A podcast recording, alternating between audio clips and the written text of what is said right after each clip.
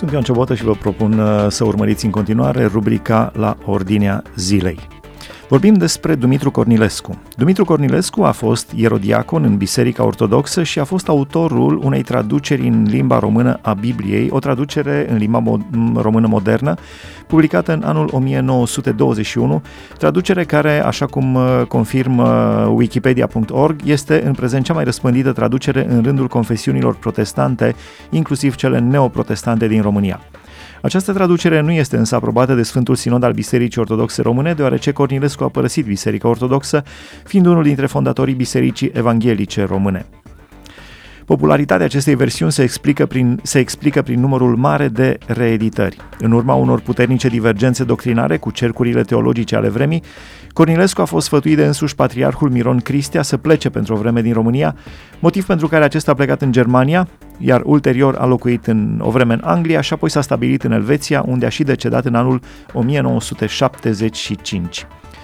S-a născut așadar pe 4 aprilie 1891 și a decedat în anul 1975 la vârsta de 83 de ani.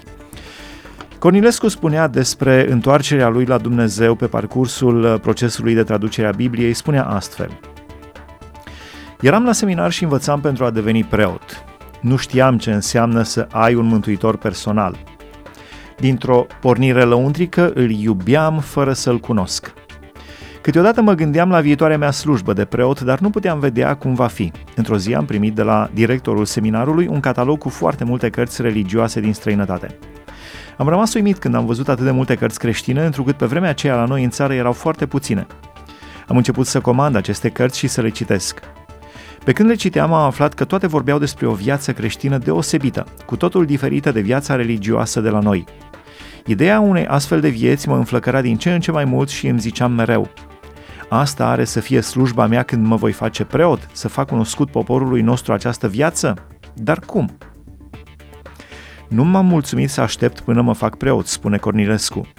Am început încă din seminar să traduc câteva capitole din aceste cărți, uneori chiar cărți întregi, și să le trimit spre publicare aproape la toate revistele religioase din țară. Mă așteptam să văd viața despre care îmi vorbeau ele, dar viața aceasta nu venea. Când eram la universitate, din economiile mele și banii pe care îi primeam ca pedagog la seminar și cântăreț la biserică, am început să tipăresc câteva din aceste capitole și chiar cărți și tractate și să le împart prin țară. Dar cu toate această lucrare, viața pe care o așteptam nu venea. Mă miram și ziceam, ciudat lucru. Sunt aceleași cărți, aceleași gânduri. De ce nu vine aceeași viață despre care vorbesc ele? Am început să mă gândesc mai temeinic și să citesc cărțile cu mai multă atenție. Cu prilejul acesta am băgat de seamă că toate cărțile vorbeau de o singură carte, Biblia. În ele se spune că fiecare trebuie să aibă Biblia, să o citească zilnic și să o trăiască. Hm, îmi ziceam eu, iată un lucru pe care nici eu nu-l fac. Asta trebuie să fie pricina pentru care viața zăbovește să vină. Am început să citesc Biblia în fiecare zi, dar după câteva zile Biblia nu mi mai plăcea. Aveam înaintea mea o traducere așa de proastă că nu puteam înțelege. Mă miram cum de putea cineva să laude Biblia așa de mult când eu nu găseam nimic demn de laudă în ea. Dar când am început să o citesc într-o altă limbă, am înțeles-o și mi-a plăcut. Hei, mi-am zis eu, dacă e ca poporul nostru să capete viața creștină prin Biblie, trebuie să aibă o traducere pe care să o înțeleagă. Dacă eu nu înțeleg traducerea de față, cum vor putea să o înțeleagă ei? Atunci am început să mă gândesc să fac o altă traducere. Am început să, trade- să traduc Evanghelia după Matei pentru mine. Dar greutatea era cu ce să o tipărești? Nu puteam să mă gândesc să tipăresc Biblia cu economiile mele, fiindcă era prea mare. În același timp, tipăream mereu cărți mai mici, apoi am tipărit un calendar cu gânduri creștine pentru fiecare zi. Cineva a trimis acest calendar doamnei Ralu Karimaki, care era la Geneva. Era ceva nou la noi în țară. Dânsa mi-a scris apoi cu privire la acel calendar. Când a venit în țară, m-a rugat să vin să o văd. Am vorbit despre lucrarea mea, i-am spus că mă gândesc să fac o nouă traducere a Bibliei. Tocmai acesta este și gândul meu, mi-a răspuns dânsa. Avea o sumă de bani pe care o consacrase Domnului tocmai pentru acest scop, răspândirea Bibliei în țară. Așa că s-a bucurat când a văzut că eu sunt gata să fac o altă traducere. Acum tiparul era asigurat, deci m-am apucat imediat de lucru. Cum am întors la Dumnezeu? Pe când lucram la traducerea Noului Testament, a trebuit să caut fiecare cuvânt în grecește într-un dicționar ca să-i văd înțelesul. Și pe când făceam lucrul acesta, m-am trezit cu totul cu alte păreri despre lucrurile cele mai obișnuite. De pildă, când am văzut că Biblia vorbește așa de mult despre păcat, m-am gândit că păcatul trebuie să fie ceva grozav înaintea lui Dumnezeu dacă El vorbește atât de mult despre păcat. Negreșit, totdeauna am crezut că păcatul trebuie să fie ceva foarte rău înaintea lui Dumnezeu. Dar dacă m-ar fi întrebat cineva ce este păcatul, i-aș fi răspuns. Dacă omori pe cineva, ai făcut un păcat. Cine este un păcătos? Ucigașul e un păcătos și locul lui este la închisoare. Dar când am citit că oricine se mânie pe fratele său va cădea sub pedeapsa judecății, Evanghelia după Matei, capitolul 5, am rămas uimit, fiindcă știam că toți se mânie în fiecare zi. Dacă ai de a face cu persoane supărăcioase, nu poți altfel decât să te superi. Și dacă tot se supără, nu se poate ca lucrul acesta să fie așa de grav. N-am putut să pricep versetul acesta și am trecut mai departe. Când am ajuns la versetul din epistola către romani care spune că toți au păcătuit, nu am putut fi de acord cu el, fiindcă ziceam, eu cunosc foarte multe persoane care n-au omorât niciodată pe nimeni și nu sunt în închisoare. Nu pot pricepe de ce spune Biblia că toți au păcătuit. Dacă nu cunosc pe alții, măcar mă cunosc pe mine însumi. Eu n-am omorât pe nimeni, n-am fost în închisoare, așa că nu pot spune că sunt un păcătos. N-am putut înțelege nici versetul acesta, l-am lăsat și am trecut mai departe. Când am ajuns la celălalt verset, nu este niciun om neprihănit, nu este niciun om care să facă binele, m-am înfuriat puțin pe lucrul acesta. Asta nu pot crede, mi-am zis eu fiindcă eu cunosc multe persoane care au făcut multe lucruri bune și dacă nu cunosc pe alții, mă cunosc pe mine. Am făcut o mulțime de lucruri bune, împărțind broșuri, dând ceva bani pentru Dumnezeu și așa mai departe. Și acum ce fac? Fac o lucrare foarte frumoasă de traducere.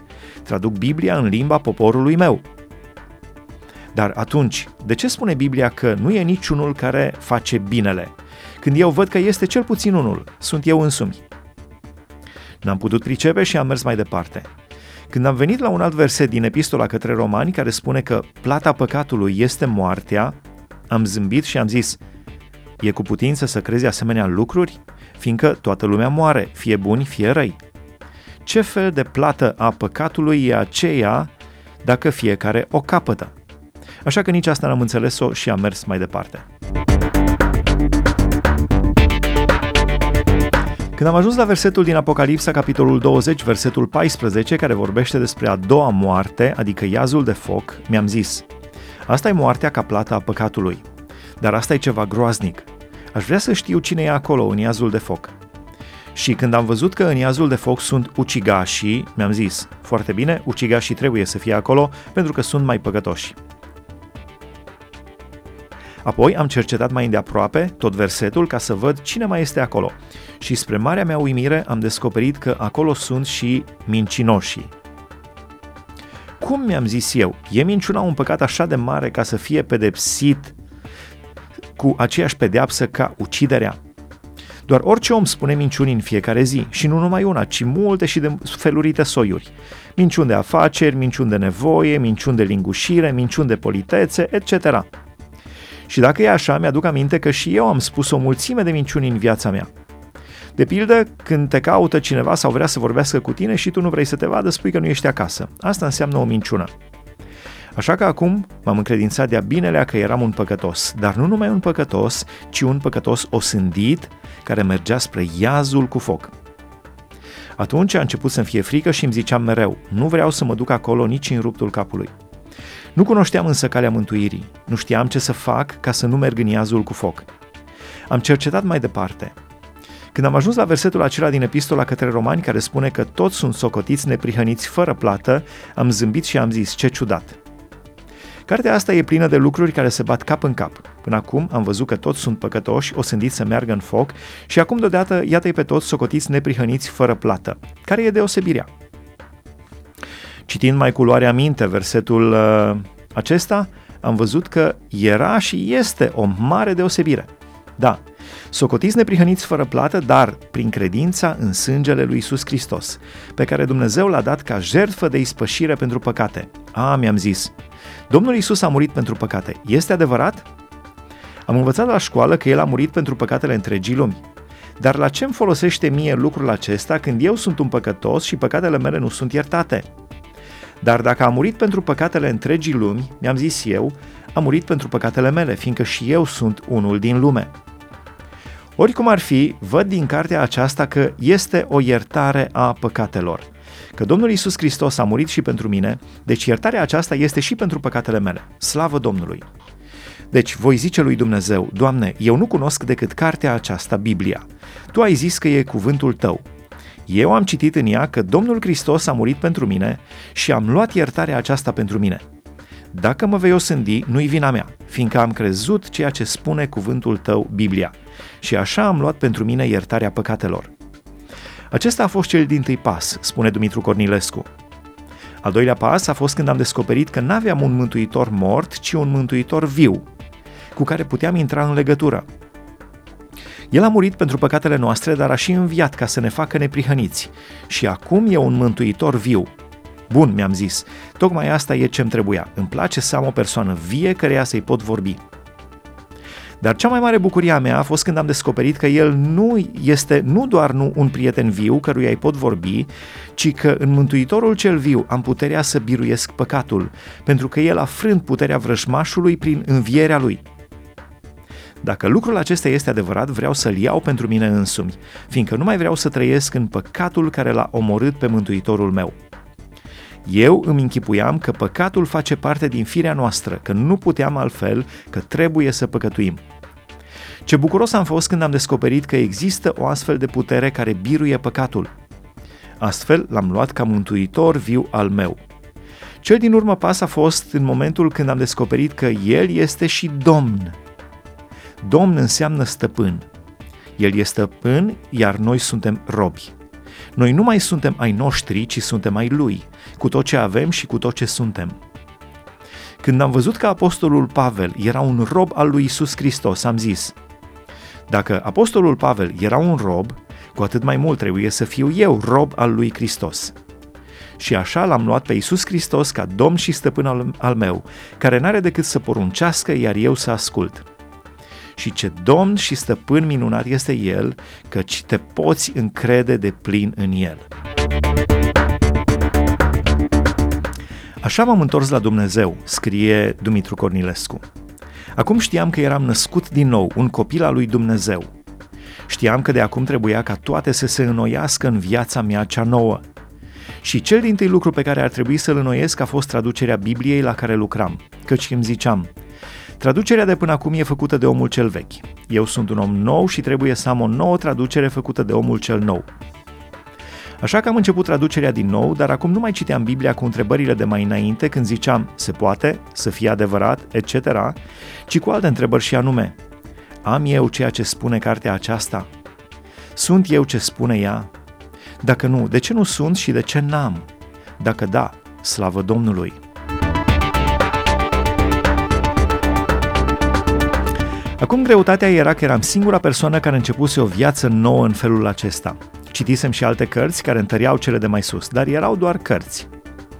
Așa că am început să mă gândesc, viața asta e foarte frumoasă, dar cine știe dacă nu e numai o închipuire a mea, fiindcă am căpătat-o numai prin citirea și cercetarea Bibliei. Dar acum fiecare verset mi se înfățișa într-o lumină nouă, și versetul acesta din Filipeni, capitolul 4, mi-a venit în minte. În orice lucru aduceți cererile voastre la cunoștința lui Dumnezeu prin rugăciuni și cereri. Doamne, am zis eu, nu pot să spun că sunt un necredincios. Cred orice lucru din cuvântul tău, dar nu știu dacă sunt pe calea cea bună.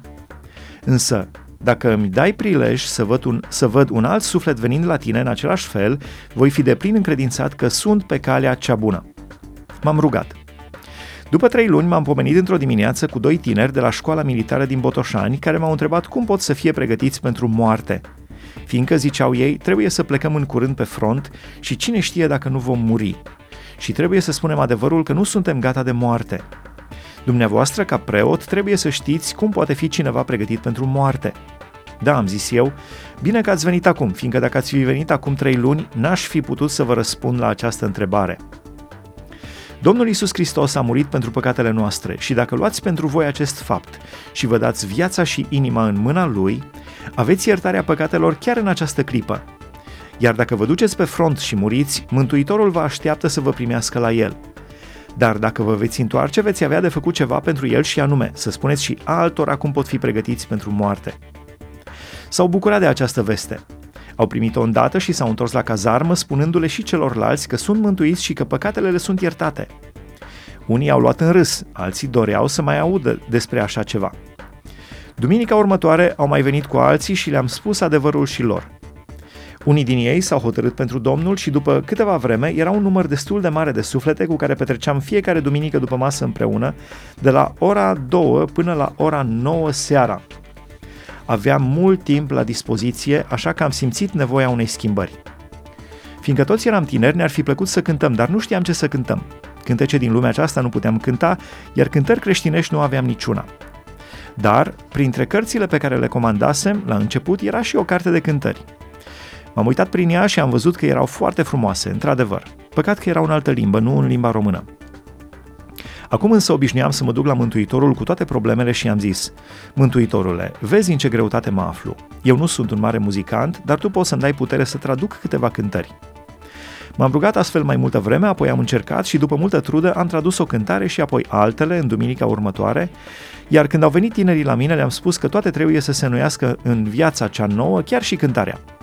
Ca urmare am început să le cânt cântarea pe care o tradusesem.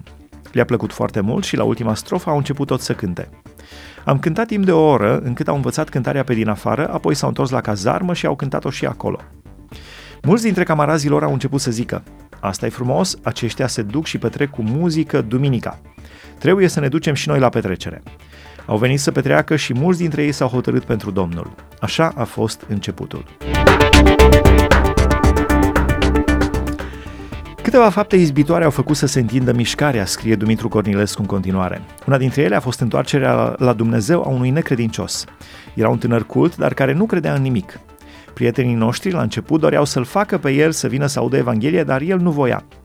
Unul dintre cei care s-au hotărât pentru Dumnezeu s-a îmbolnăvit. Doctorul i-a spus să mănânce miere, dar miere nu se găsea în oraș în timpul războiului.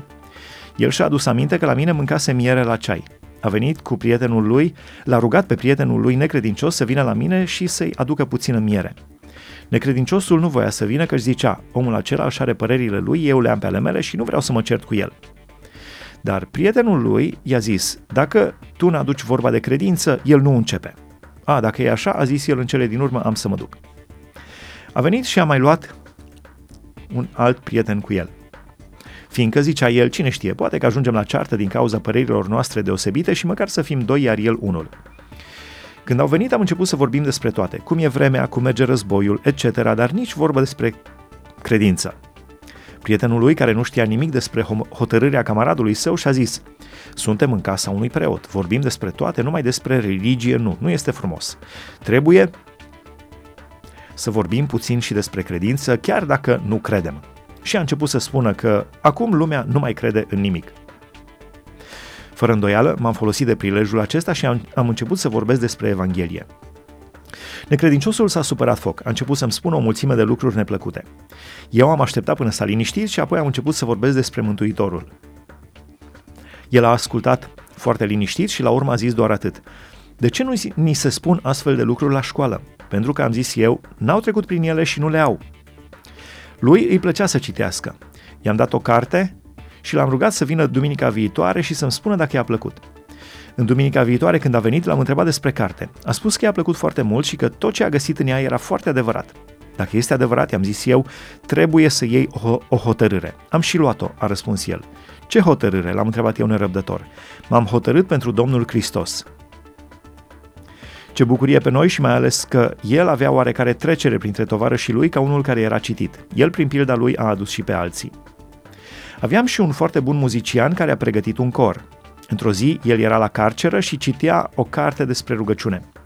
Un prieten al lui l-a văzut și a început să râdă de el. Apoi a zis, dacă este adevărat că prin rugăciune se poate face atât de mult, roagă-te ca de seară de la ora 6 să-mi dea drumul din carceră și să mă duc la Iași. Atunci am să mă întorc și eu la Domnul. Muzicianul și-a zis, de ce n-ar putea face Dumnezeu lucrul acesta? Doar este spre slava lui. Apoi a zis prietenului său, dorința ți se va împlini. Apoi s-a retras pentru câteva minute, s-a rugat într-un colț și a început să citească mai departe. Spre marea mirare a celorlalți, pe la ora 6 seara a venit un soldat și i-a zis Cutare este liber și are ordin să plece îndată la Iași. Ce răsunet a avut această întâmplare în cazarmă? Fiecare a știut de ea. Duminica viitoare, și mai mulți au venit să audă Evanghelia.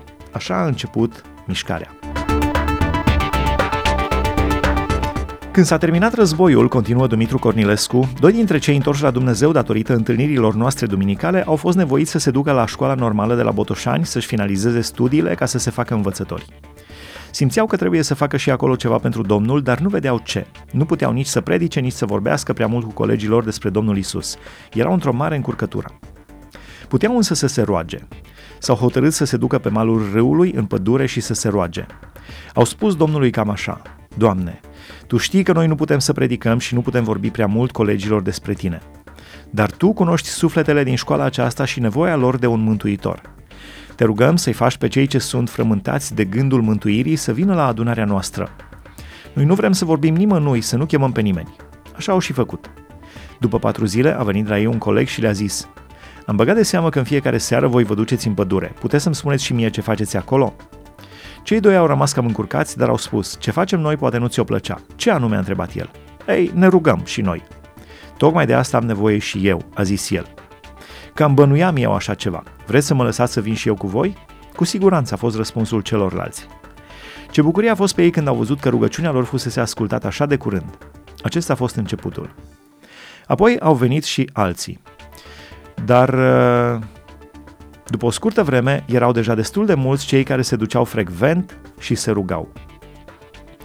Mulți dintre ei s-au întors la Domnul, numai venind la această adunare de rugăciune. Fără îndoială, n-au mai putut rămâne ascunși acum. Colegilor au auzit, unora le-a plăcut, altora nu. Se, înce- se înțelege, nu prea le plăcea să se lase de păcat. Așa că a început ca de obicei o mică prigonire. Câțiva colegi neîntorși la Domnul s-au hotărât într-o seară să se ducă după ei la adunarea de rugăciune și să arunce cu pietre în ei. Credincioșii au auzit, dar au luat hotărârea să se ducă fără teamă ca de obicei. S-au dus și au început să se roage. Apoi au venit cei neîntorși la Domnul cu pietre în mâini. Cel ce se ruga i-a văzut venind și a început să spună în rugăciunea lui. Și acum, Doamne, ai milă de cei ce vin cu gânduri rele împotriva noastră și atinge-le inima. Deodată cel care era în fruntea cetei a aruncat șapca și pietrele jos și a îngenunchiat și el, mișcat de cuvintele rugăciunii pe care o auzise. Toți ceilalți au făcut la fel. Astfel i-a izbăvit Domnul și au avut o foarte bună adunare de rugăciune în seara aceea. După două luni au isprăvit școala și, au tre- și a trebuit să plece. S-au despărțit la gară, după o foarte frumoasă adunare de rugăciune pe care au avut-o pe marginea râului, pe o lună frumoasă, înainte de venirea trenului, trenul care avea să împrăștie în lungul și în latul țării. Iată încă o întâmplare din viața lor. Unul dintre aceștia, necredinciosul de care am vorbit mai înainte, care era un bun creștin acum, era foarte sărac pentru că războiul abia se terminase. Înainte de izbucnirea războiului, unul dintre prietenii lui a lăsat ca moștenire în caz de moarte un cufăr cu cămăși pe care le-a dat spre păstrare unui alt prieten care locuia în apropiere. Proprietarul cămășilor murise, iar tânărul era acum stăpân pe ele. Gândul la aceste cămăși a pus așa de mult stăpânire pe el încât nu putea să mai vadă sau să se mai gândească la altceva decât la cămăși. Se gândea bietul om ce bine are să fie când are să pună mâna pe ele. Dar în curând și-a dat seama că gândul la cămăși era gata să ia locul Mântuitorului. Atunci a luat o hotărâre bărbătească. S-a dus la prietenul lui, a luat cufărul cu toate cămășile acelea frumoase și a venit pe marginea râului. A desfăcut cufărul și a început să arunce în apă toate cămășile una câte una, numai ca să scape de gândul grozav care pusese stăpânire pe el. Și astfel, zicea el, am fost slobod. Mi-am căpătat iar pacea tulburată de cămăși. Era mai bine să fiu slobod și cu Mântuitorul decât cu cămășile și fără Mântuitorul. Din clipa aceea, viața mea a fost plină de bucurie și putere. Mai târziu, Domnul mi-a dat alte cămăși în locul celor pe care le pierdusem pentru El. Spre final, preotul Dumitru Cornilescu vorbește despre întoarcerea unui preot și lucrarea sa în acest material pe care îl lecturez în cadrul rubricii La Ordinea Zilei de astăzi. Cam pe vremea respectivă a trebuit să mă duc la București ca să-mi tipăresc traducerea. Acolo aveam un preot uh, prieten care era văduv. După moartea soției sale, îl frământa mult gândul să ducă suflete la Domnul Hristos, dar nu știa cum. El a auzit despre întoarcerea mea și despre lucrarea începută. Eram în corespondență. I-am scris câte ceva, dar n-a înțeles nimic. Când a venit la București, l-am văzut și am început să stăm de vorba asupra Evangheliei. Nu putea pricepe că el, preot cum se cade și dintre cei mai buni, era un păcătos și nu putea să creadă că el trebuie să se întoarcă la Dumnezeu, deoarece era prea bun pentru așa ceva. După multă vorbă și supărare din partea lui, a spus că vrea să mă audă predicând în biserica lui și că dacă mai multă lume o să se întoarcă la Dumnezeu, are să vadă. După ce am predicat de câteva ori, mi-a spus că vrea să înceapă să predice și el despre întoarcerea la Dumnezeu. Bun, i-am răspuns eu, dar trebuie să fii întâi tu întors la Domnul. N-are a face, a zis el, am să predic altora. A început să predice. Într-o duminică, pe când predica și zugrăvea grozăvia păcatului, a sfârșit prin a vedea grozăvia propriului său păcat. Și s-a întors la Dumnezeu prin propria sa predică, în timp ce căuta să-i întoarcă pe alții la Dumnezeu. De atunci a început să predice prin puterea Duhului Sfânt al lui Dumnezeu. Venea lume din toate părțile. Biserica era plină, dar nu se vedea niciun rod. Ce va să zic asta? m-a întrebat el într-o zi. Sunt întors la Dumnezeu, predic Evanghelia, dar nimeni nu se întoarce la Dumnezeu. Eu i-am zis, Vezi că unii dintre ascultători sunt foarte atenți la predică. Cheamă pe câțiva dintre ei la tine acasă, marseara, să vorbim cu ei despre sufletul lor. Pentru prima dată ne-am adunat cinci persoane. După ce am vorbit mai mult asupra Evangheliei, urmarea a fost lămurirea unui suflet. Acesta a fost începutul. Apoi au venit alții și în curând odăița preotului a fost plină. La început lucram numai pentru bărbați. Pe femei nu le lăsam să vină. Ele auzeau însă acasă de la bărbații lor și ne-au cerut voie să vină și ele. Le-am spus să mai aștepte. Au așteptat până când într-o seară au venit acolo fără să ne mai ceară voie. Așa că a trebuit să le vestim Evanghelia și lor. Dar în curând odaia a devenit să ne încăpătoare și a trebuit să luăm sala unei școli. Acolo predicam amândoi o dată pe săptămână și venea multă lume să asculte Evanghelia. Mulți s-au întors pe atunci la Dumnezeu. În același timp, mi-am amintit de tipări, de uh, faptul că doream să tipăresc traducerea Bibliei. Apoi mai multe tractate și cărți pentru înaintarea în viața creștină, precum și publicația Adevărul creștin pentru evangelizare. Mulți și-au pus pentru prima oară întrebarea dacă sunt sau nu mântuiți și unii dintre ei s-au întors la Dumnezeu prin citirea tractatelor, cărților sau a publicației. Se înțelege că o asemenea lucrare hotărâtă după Evanghelie nu putea să fie lăsată în pace de marele vrăjmaș al sufletelor, satana. El nu poate fi mulțumit și nici n-a fost. Ba încă a fost foarte furios și a stârnit o mare împotrivire. Domnul a biruit, măcar că prietenul meu a fost dat afară. Mulți dintre cei întorși la Dumnezeu au fost o dovadă minunată despre lucrarea Duhului în sufletele lor. Unii dintre ei au învățat carte numai ca să poată citi Noul Testament. Iată acum și o pildă despre, fe- o pildă despre felul cum lucra Duhul în suflete. Noi obișnuiam să învățăm pe cei întorși la Domnul că, îndată ce s-au hotărât pentru Hristos, cel rău are să vină să încerce din nou, fiindcă nu-i place niciodată să urmăm pe Mântuitorul. Când faci ceva care ține de omul cel vechi, ziceam noi, satana se bucură, dar Mântuitorul e foarte trist. O femeie întoarsă la Domnul a luat aceste cuvinte pentru ea într-o zi pe când mătura casa și voia să pună niște perdele. Iată că ele au căzut, iar înainte de întoarcerea ei, femeia se, s-a supărat foc când i s-a întâmplat așa ceva și drăcuia și blestema. Acum însă și-a adus aminte că lucrurile vechi au trecut și că era o făptură nouă în Hristos. S-a uitat împrejur și ca și când satan ar fi fost de față și l-ar fi văzut, i-a zis, nu zic mă, nu zic, degeaba vrei să mă faci să zic vorbe rele. Apoi a încercat din nou să pună perdelele, dar iar au căzut. Atunci iar s-a întors într-o parte și a zis, nu zic mă, nu zic, să faci tu ce ai vrea, nu zic. Iar a încercat să pună perdelele, dar înainte de a încerca, s-a uitat la Domnul și a zis în inima ei, Acum, Doamne, e rândul tău. El a încercat de două ori, ajută-mă tu și când a încercat din nou, perdelele nu au mai căzut, iar femeia l-a lăudat pe Domnul pentru biruința câștigată. Mă opresc aici, cred că am scris destul ca să arăt că Domnul e același și puterea Duhului lui Dumnezeu este aceeași, lăudat să fie numele Lui în veci.